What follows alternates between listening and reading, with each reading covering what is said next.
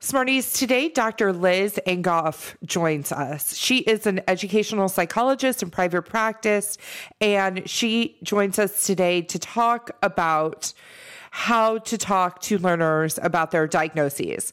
She has developed books and has a framework around this. She shares how to explain and prepare learners for testing, giving scripts and establishing language around testing and learning profiles.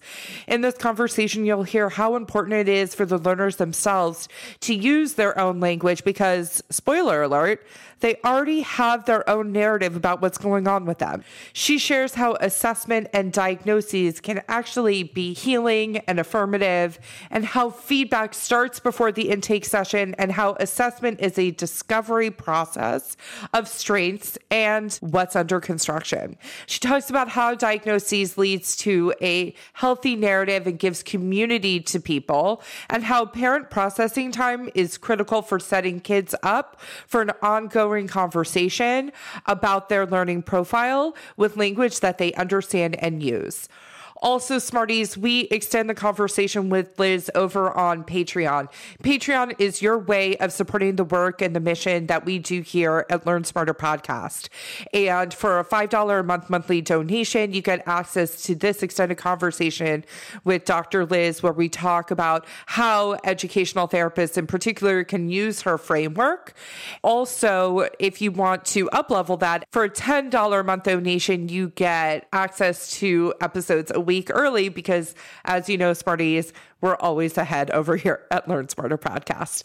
To sign up for that, go to www.patreon.com slash Learn Smarter Podcast, and you'll be able to hear our extended conversation with Liz and all the other great conversations that we have had in the past.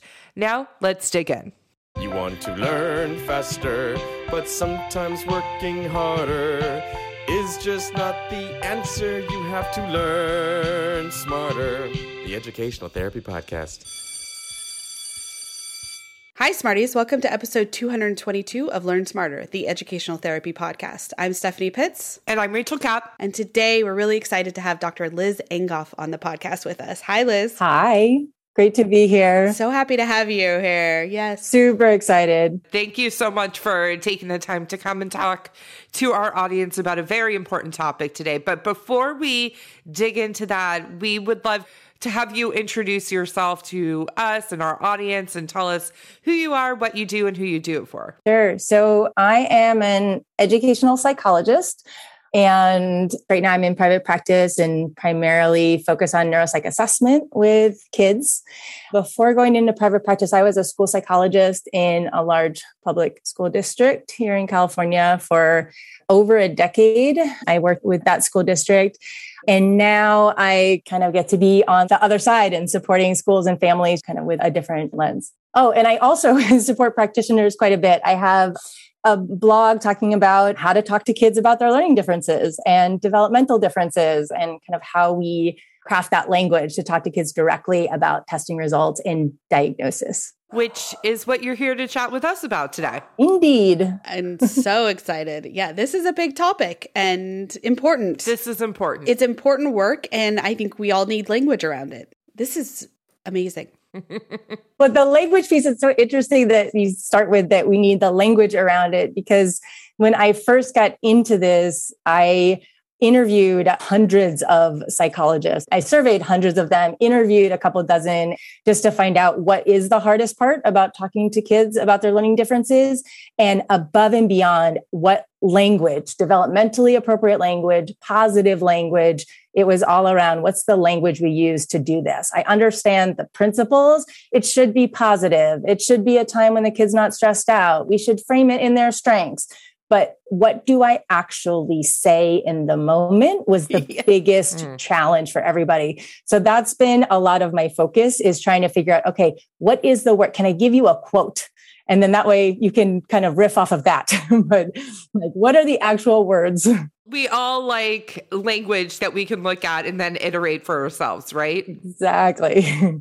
for sure. Yeah. So, how do you explain what testing is, first of all, to the learners? Let's start at the beginning. Yeah, this work really started because once I got into private practice, parents started to say, okay, well, what do I tell my kid? And can you explain all this now that I understand their diagnosis, can you tell them? And it was like, okay, well, I guess I could. And I tried it. And the first time a kid ran screaming from my office. So that didn't really go well. I wouldn't mm-hmm. recommend that experience. The second time I tried it, it was like this life changing, amazing experience. And so was like, okay, well, how do we get consistent? And it turns out that there's like, no training about how to actually, you know, talk to kids. So I started experimenting experimenting with the actual feedback session. But then I realized we needed to do some kind of backtracking to actually during assessment to let them know, like, hey, we're here to discover something. And at the end, we're going to tell you what we discovered. Mm-hmm. And then even during that, I realized kids were coming in with all kinds of different notions about testing to begin with. So, in the service of that feedback session and explaining the diagnosis, I stepped it back even further to before the child comes in and how to prep parents okay. on how to talk to their kids.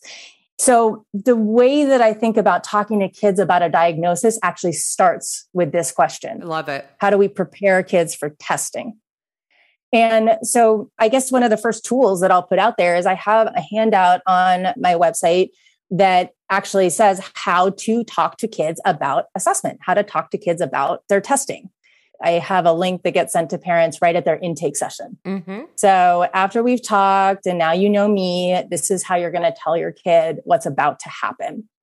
And so I think you're going to link it, but the website is brainbuildingbook.com. Mm-hmm. And one of these tools is this parent handout. And so the way that I describe testing is that this is an opportunity to understand how your brain works and to learn about how you learn we're doing this so that teachers know how to teach you, mm-hmm. so that we as parents know how to support you, and so that you can advocate for yourself, which means ask for what you need. So, this is kind of where those scripts start. And the example that I have here is for a parent to say something like, I've noticed you're working really hard at whatever it is that's kind of the referral question. I notice you've been working really hard at writing. I notice you've been working really hard at school this year, but it seems pretty tough and I'm not sure why. I've been thinking if we knew more about how you learn best, your teachers and I could do a better job teaching you and supporting you. So last week I met with this person and she's going to help us figure out how we can do things differently.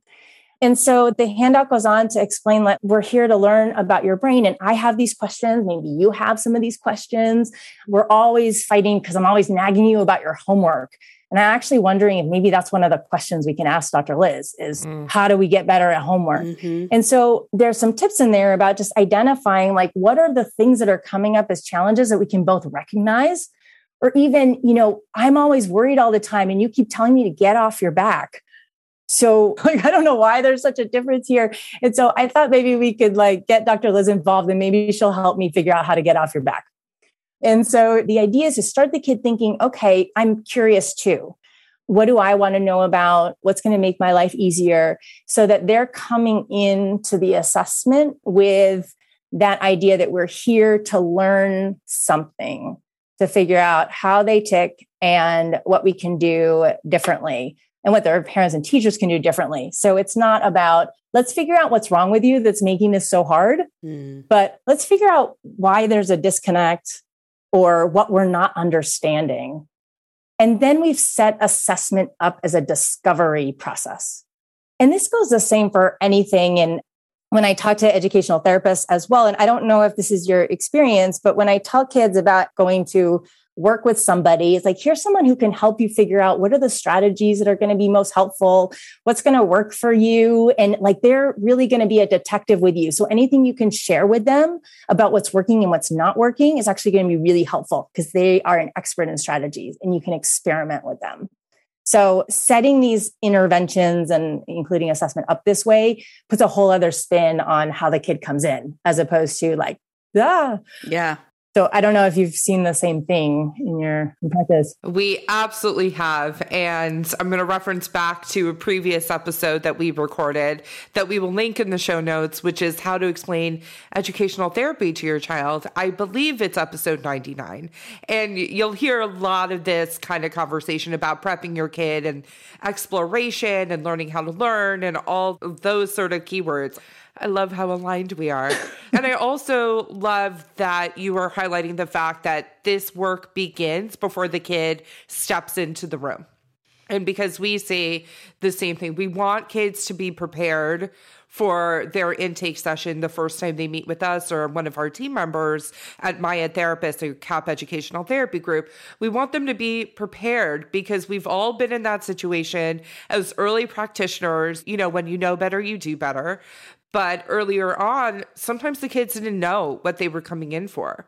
And so it didn't set us up on the right foot that we wanted to be set up on. So I love that fact that you are prepping these kids ideally through coaching their parents on how to enter into the space and what the space is for. Mm-hmm. Like we're just getting on the on ramp.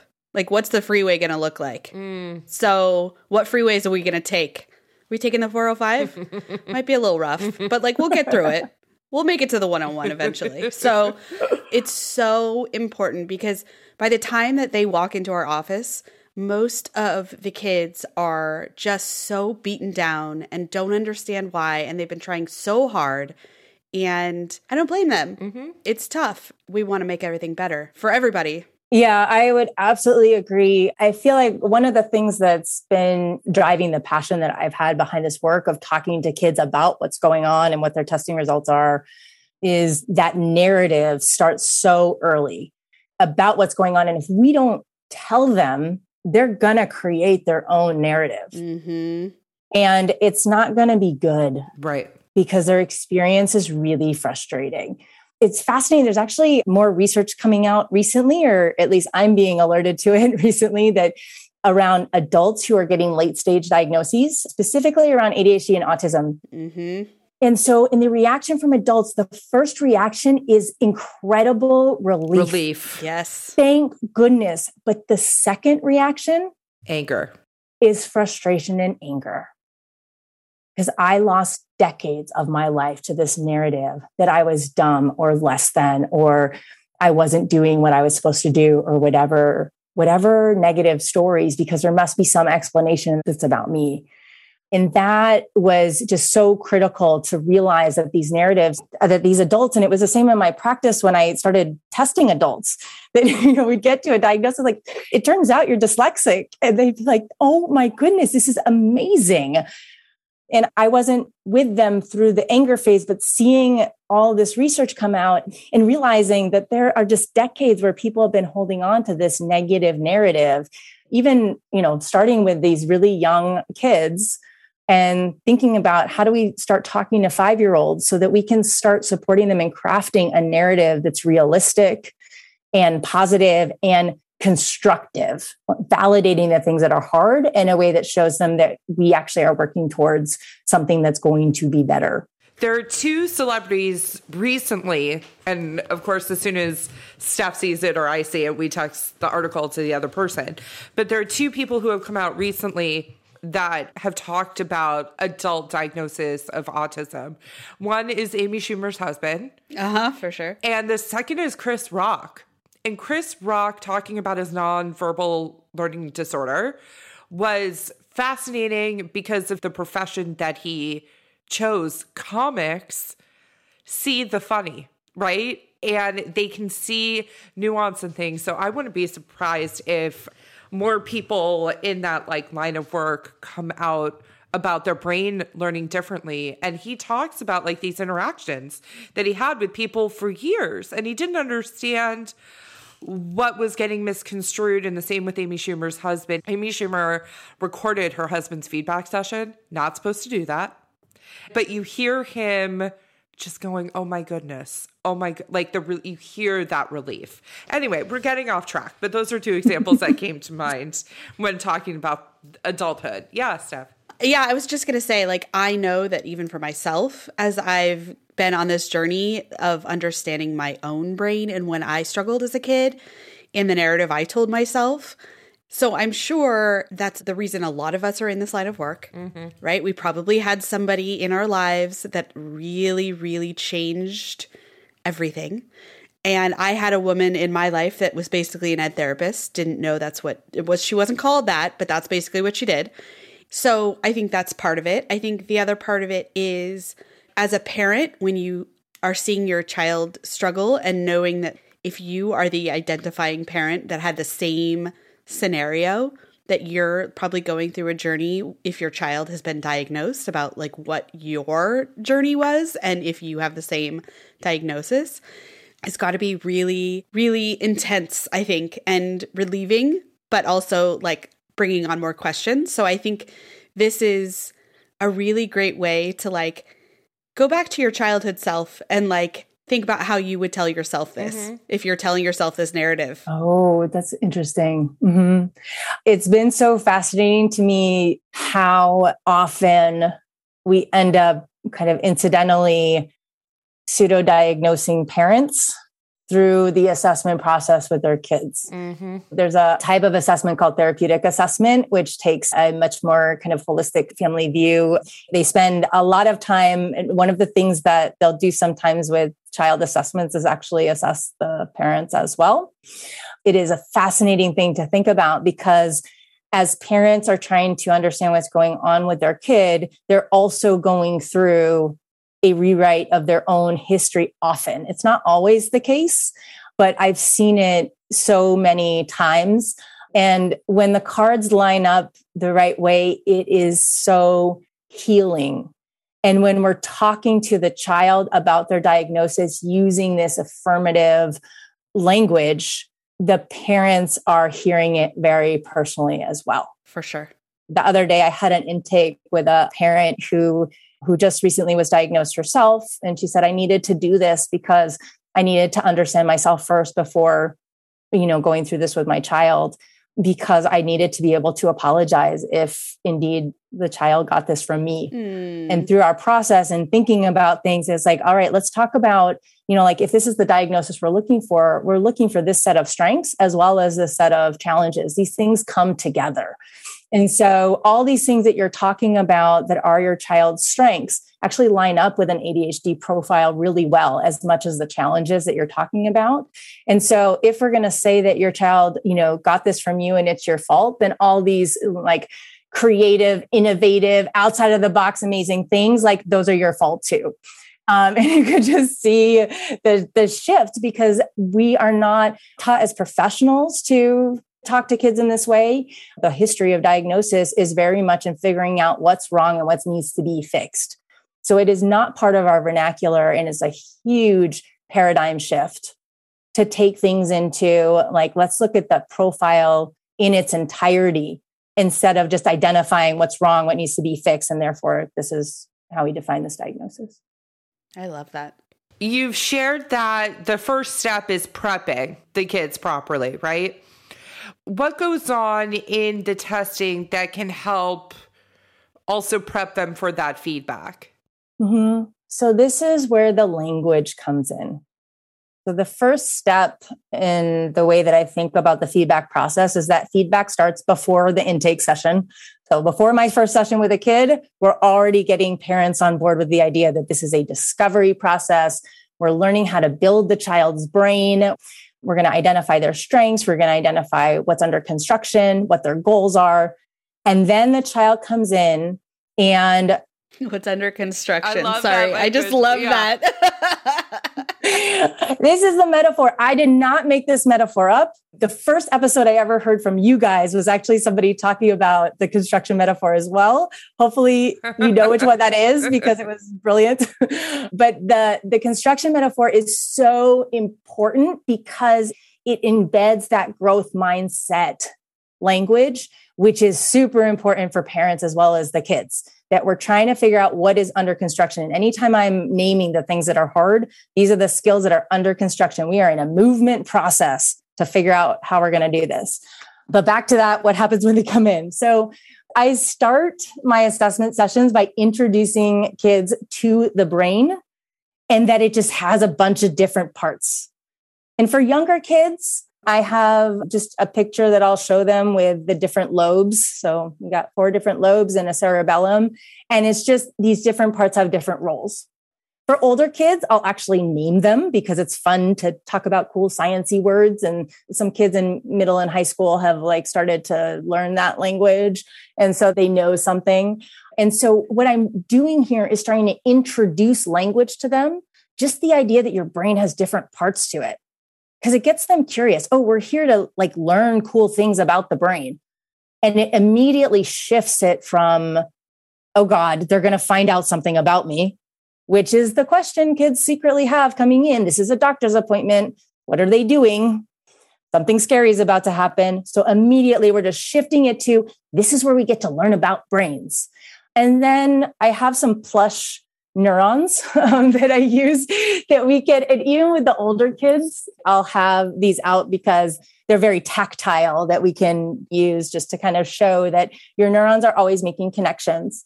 And you can think of these connections like billions of tiny roads in your brain. And so when you can do something well or you're really practiced at something, it means that the connection is strong and you can think of those as your highways. We're going to talk about your highways your neurons actually get fatter you know they myelinate they they kind of they get more connectivity. And so you can think of it as you're going from a one lane road to a two lane thoroughfare to a six lane highway. And then there are things that are going to be challenging and you kind of think of those parts as under construction. And so we're going to figure out all of those things here.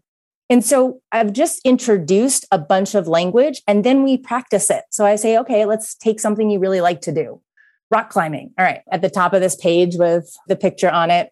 And we're going to figure out how do you think your different parts of your brain are involved in rock climbing?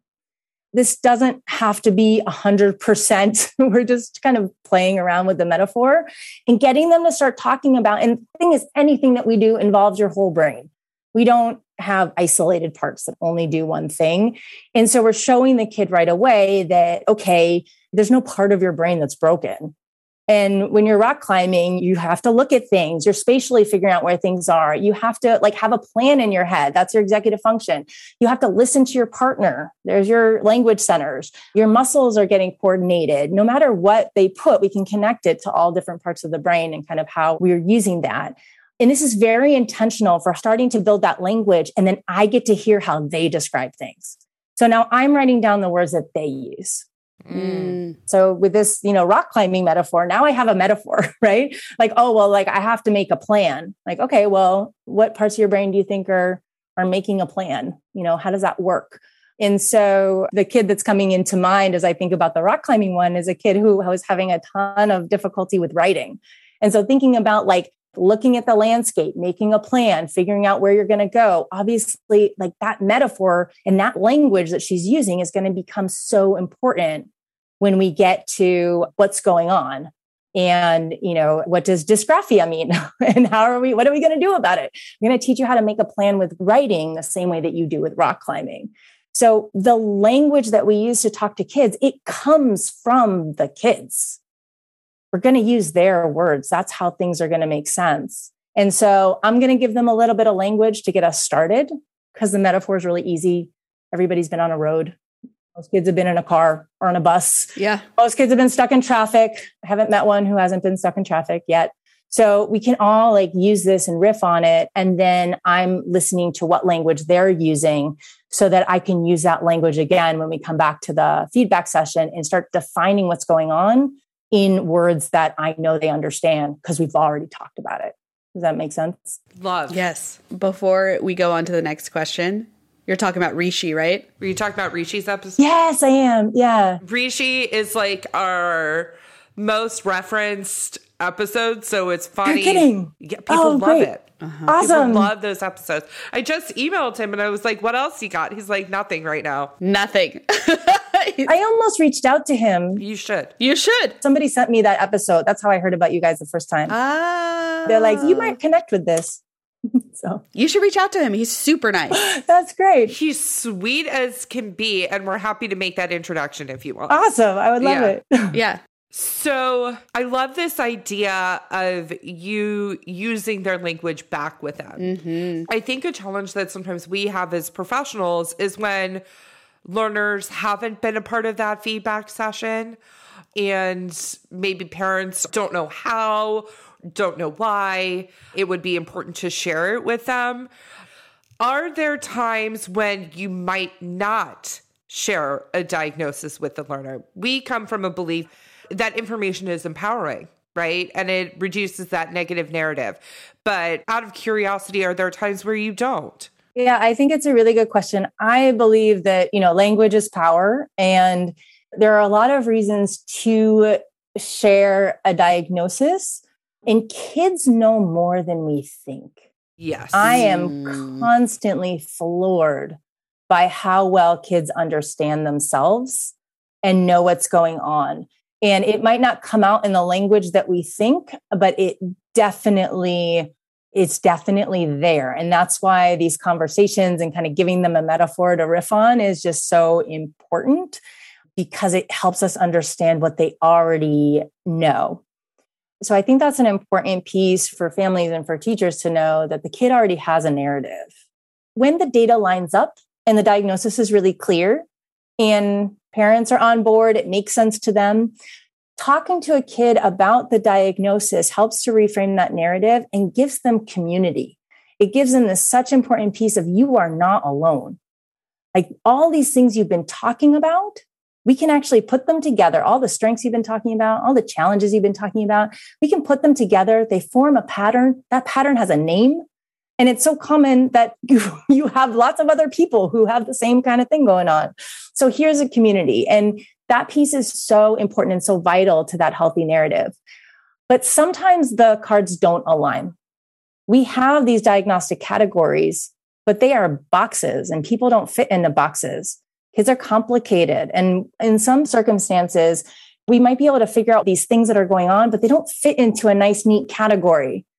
And so, you know, it wouldn't be appropriate to kind of say, like, well, this is ADHD like enough. So let's call it that to say, obviously, we don't want to, we don't want to do that. So sometimes there just isn't a diagnosis to share. I guess that's what I mean is that sometimes we get to the end of an assessment and it's not a nice, neat package. And so that can make things challenging. Yeah. The other time is when parents are still processing. Hmm. And so there's a number of times when the diagnosis and all this information is just a lot for, for parents to understand. And I think that part of this work has been really getting to be sensitized to where the parents are in their process and respecting that journey. Because if they were surprised in any way by where we got to, they need that time to process to be able to support their child. And kind of forcing the issue is not going to help that parent's process. And like we said just a little while ago, sometimes parents are processing their own childhood in this and kind of learning to understand themselves in a new way, which is not easy. It's not. So, the way that I've come to work with this, I have a separate feedback session with parents. And at the end of it, I'll say, you know, I'd really like to, there's some things I'd like to share with, you know, here's how your child's been talking about it. These are some things I'd like to share. Let's talk about what we want to share with your child now. Would you be comfortable with me sharing this diagnosis? And sometimes parents are absolutely on board. They really like how I've been talking about things and, and they really want their child to understand. They feel very empowered. Sometimes they're not ready yet. And so my next question is all right, well, let's talk about what we do want to share with your child. Because we don't have to use these diagnostic terms, but here's what your child already told me. And I want to make sure that they have an answer to their questions. And this is a whole other podcast, but kind of going into how we help kids ask their own assessment questions. Mm-hmm. Oh. That's a process that happens throughout the assessment. I'm always looking for those questions. And I tell kids at the beginning, I want to know what your questions are you get to ask them too. And they might not have one right away but i'm always listening like like oh you know like like oh this this writing thing was really challenging. Like i saw you give up before we even started. Like do you think this is a good question to ask? Like why is writing so hard? They'll be like yeah i would really like to know that. So we write these questions down as we're going through. And so i'll use those questions as a way to tell parents like hey look your child asks these questions. Let's talk about some language we can use to answer them. So we have a way to talk about this now to help form your child's narrative because they already have one and it's not very good. This is what they said. I wouldn't tell parents we have a responsibility. I feel a very strong responsibility for helping kids develop that narrative. So, one example recently is a family who was really processing their child's autism diagnosis. They were very uncomfortable with talking to the child as an elementary school child. But the child knew that there were some real battles. We had talked about the battles around homework and how their parents always like did things the wrong way and they wouldn't listen to them. And of course, the parents are saying, like, you know, this child gives up before they even start and we can't get them to finish. So we talked about big feelings and the concept of flipping your lid which comes from Dan Siegel and the idea that when emotions get really big, it can be hard to self regulate. Yep. And there's this hand model of the brain. And I taught them all the hand model of the brain, where your wrist is your spinal cord and your thumb across your palm is your limbic system or your emotional system. And then your fingers down over your thumb, frontal lobe. And how when emotions get super big, they can blast your your frontal lobe up and then you flip your lid. Oh. And it's really hard to create a plan or to really think and problem solve when your frontal lobe isn't connected to your emotions. And so what's happening during homework is that there's this frustration and actually, I think both of you guys are flipping your lid and they love this. and so now we have a metaphor and we have some language to talk about the frustration and the rigidity that was kind of getting in the way of being able to collaborate on homework.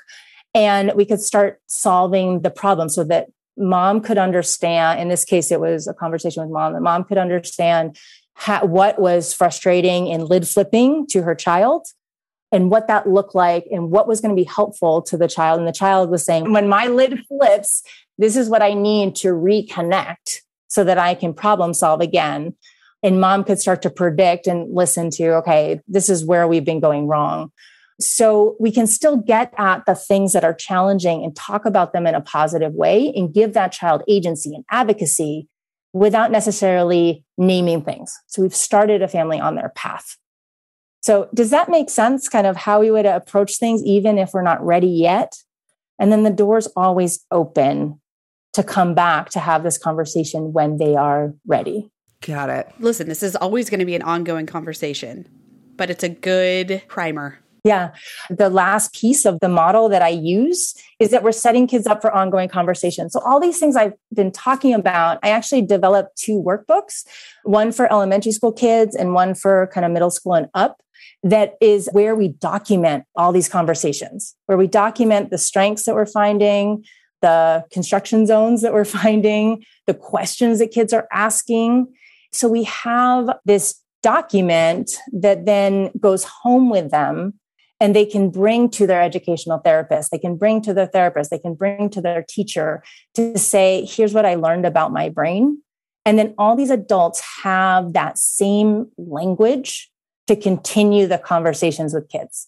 So whether we landed on a diagnosis and we're now really talking about like, you know, what does ADHD mean? What does dyslexia mean for you? Mm-hmm. You know, mm-hmm. have a way to talk about that. Or if we're talking about more general concepts like flipping your lid and big feelings, or if we're just talking about executive functioning. And I will tell you, if you are not sure how to talk to a kid about their diagnosis, executive functioning challenges show up everywhere. So we can always talk about that, including in normal development when a child has no diagnosis. Often we are still talking about the challenges of just growing up. And so we can talk about executive functioning and have that language to talk about the things that are challenging. We can talk about pragmatic language and how language has lots of functions to it. And we can use those terms. And so anything that we write in the book that's going to be the language that all the adults in the child's life can use to continue this conversation. Because no matter how brilliant I am at any kid's feedback session, it's not going to be enough for them to fully understand everything about themselves because learning doesn't work that way. Nice mug, by the way. I have one of those. Oh, wait, what mug was it? Sorry, it's swag from Parenting with Impact. From Elaine and Diane. They never gave me one. I was on their podcast, wasn't I? No, you were having a baby. Oh, I was having a baby. you could text them. I don't have their text. Oh, I have their numbers. Why don't you text them and say, Rachel just found out that there's a bottle and she's upset? Otherwise, say hi. I will. Yeah. I think the big takeaway for me in all of this is the idea of using the language the kids are using and reflecting that language back to them to ensure understanding, to like you said, create community, to create commonality in care between you, the educational therapist, whoever, the teacher, whoever else might be, the team. And I also want to add it's developmentally appropriate because they're using the words that they know. And that may look differently according to different diagnoses and what's going on. And so I think giving them a space to really own it is so important. I want to ask a question about your books. I want to know is it something that in your books is a good idea to use if you're just doing the assessment, or is it something that parents or ed therapists could work on with the kids to really understand their own brains with or without testing? Yeah, so the books are developed as a tool for testing because that was the problem that I was trying to solve. and mm-hmm. like, how mm-hmm. do we help kids understand this process? However, now there are hundreds of practitioners using them in all kinds of different ways.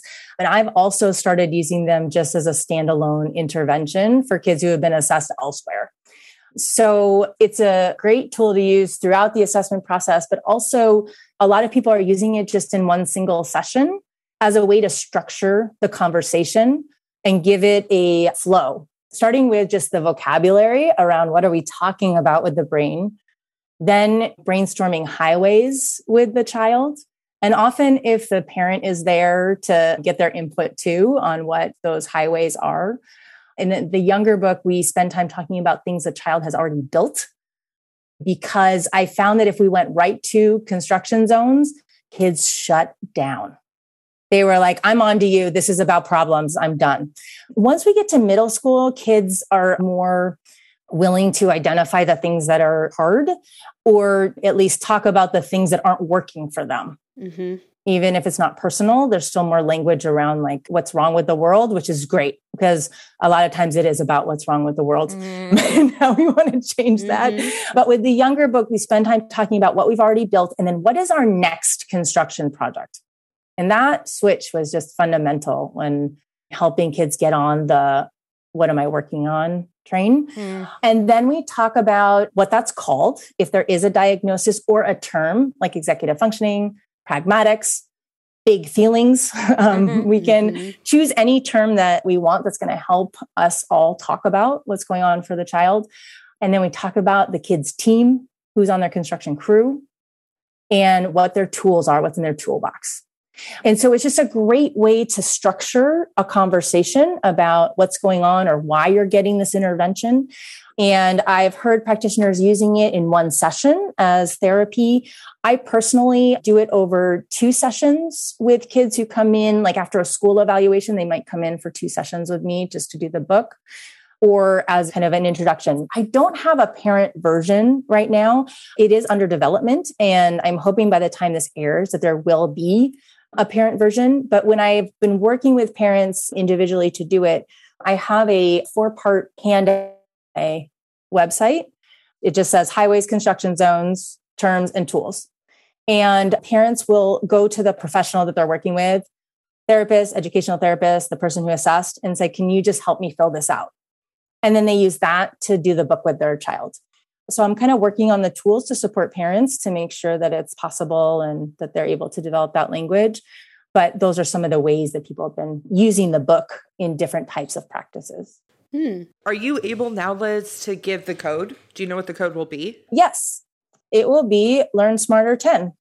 Yeah, if you're interested in the books, they're on brainbuildingbook.com along with a ton of other free tools that are just helpful for having the conversation. And you can get 10% off with Learn Smarter 10 any of the products that are on there. There's also a blog that talks through how to talk to kids about dyslexia, ADHD, autism, anxiety, oppositional behaviors, which is really about reframing those behaviors, and kids with intellectual disability as well. Very cool. Those are all there and have been helpful for our practitioners. A lot of school psychologists are sending those blogs to parents as part of their Fantastic. work so that parents have that as a guide for how to talk to their child at home. Love that. Liz, we want to thank you so much for taking the time to share all this. We have more follow up questions that we want to discuss with you on Patreon. Patreon is our way of supporting the work that we're doing here on the podcast. So for $5 a month, our listeners can go and listen to these extended conversations. So we will be chatting a little bit more about how your work specifically applies to educational therapy in that conversation. But before we get there, what are the ways that our audience can connect with you? So I am located in Lafayette, California, in the Bay Area. And you can see all of my work around child feedback on brainbuildingbook.com. And my email address is there in the contact section. And I work with families, obviously, for assessment and do do remote work, especially for consultation or, you know, how to talk to your kids. If that is helpful to you, I'm able to do therapy intervention remotely for anybody in California. And if it's just about how to use the book or the tools, those are services that I can provide to anybody anywhere. Perfect. Yeah. Thank you so much for taking the time. Will you go ahead and do our signature sign off, which is have a great week, Smarties? Have a great week, Smarties. Have a great week. Have a great week.